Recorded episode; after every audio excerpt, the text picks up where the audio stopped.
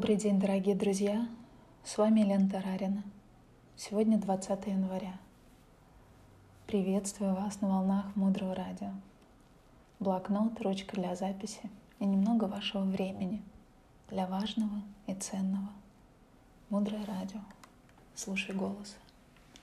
Сегодня мы будем с вами говорить о теме «Как простить своих родителей». В тибетской традиции очень часто говорят о ценности человеческой жизни. И есть известная история о черепахе, что если мы с вами представим огромный океан, на дне которого спит большая черепаха, которая раз в тысячу лет всплывает, чтобы вдохнуть воздух. Так вот, представьте, что сегодня тот день, когда черепаха всплывает. И в том месте, где она всплывает, абсолютно случайно проплывает спасательный круг. И рядом лодка. И черепаха, когда всплывает своей головой, случайно попадает в середину спасательного круга. А на лодке парень, который рассматривает кольцо, которое он хотел подарить своей возлюбленной, вдруг его роняет. И это кольцо попадает прямо в глотку черепахи. Задайте себе вопрос. Насколько технически возможна вероятность того, что все эти условия совпадут в одно мгновение? Если мы с вами подумаем, то окажется, что эта вероятность практически равна нулю. И наше с вами рождение в человеческом теле – это очень большой дар и абсолютно невозможная возможность, которая все ж таки из миллиардов неудач для нас с вами обернулась удачей.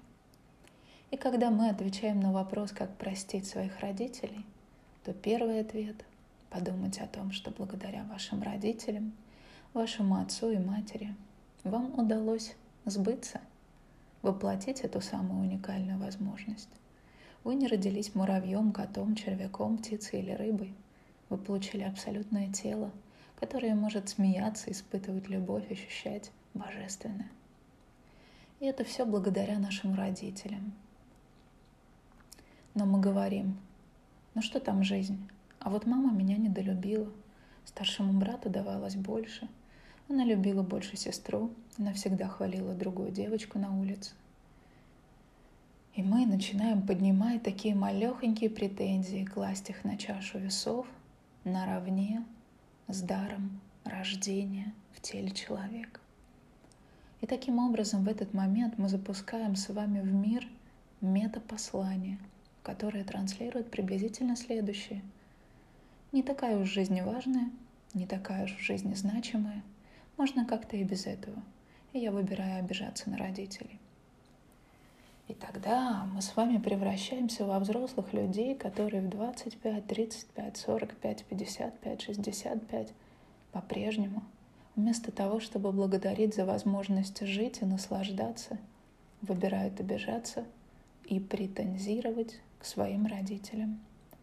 Тема прощения родителей напрямую имеет связь со способностью принимать и любить себя. И пока вам будет казаться, что ваши родители несовершенны, что они вам не додали что-то важное, или наоборот, дали так, что вы уже не знаете, как это все снести, пока вам будет так казаться, это все отвлекающие маневры, отвлекающие от того, чтобы вы повернули голову в сторону вашего собственного предназначения. В сторону вашего собственного счастья, в сторону вашей встречи с чем-то, познав которое, вы уже никогда не будете чувствовать себя одиноким. И это очень важно. Что делать, чтобы простить родителей? Несколько инструментов.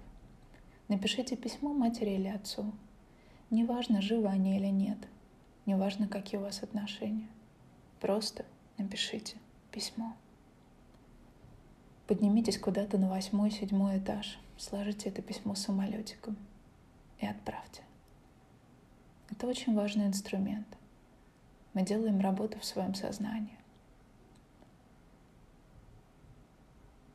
И так у нас появляется возможность поговорить с той частью себя, от которой мы так много лет бежали. Это первые шаги к исцелению своей травмированной части. Практика номер два. Послушайте музыку, которая вам нравится. Выберите музыку, которая у вас ассоциируется с мамой. Выберите музыку, которая у вас ассоциируется с отцом. Наша задача — все-таки вступить в диалог с родителями, воспоминания о которых у нас горестны, печальны. Но это не обязательно делать со стороны боли, можно зайти со стороны красоты. Наше бессознательное пропускает все, что прекрасно. И если мы начинаем контактировать с той частью себя, которая болеет, которая истощена, запугана и, возможно, уже еле жива, через красоту, через искусство, картины, книги, бессознательное распахивает двери. И возможность изменений становится реальна. Потому что никто не хочет, чтобы какая-то часть его умирала. И тогда искусство становится живительной влагой, наполняет почву нашего прошлого. Сходят семена, и мы видим результаты.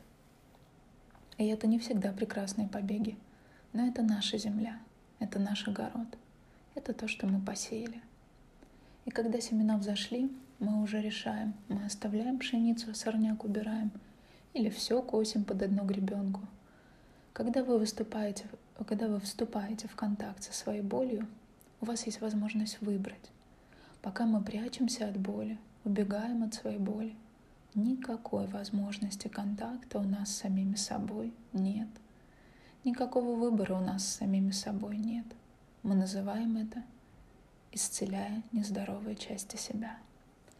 Также очень важной практикой в работе с темой прощения родителей является наша способность просить у родителей благословения.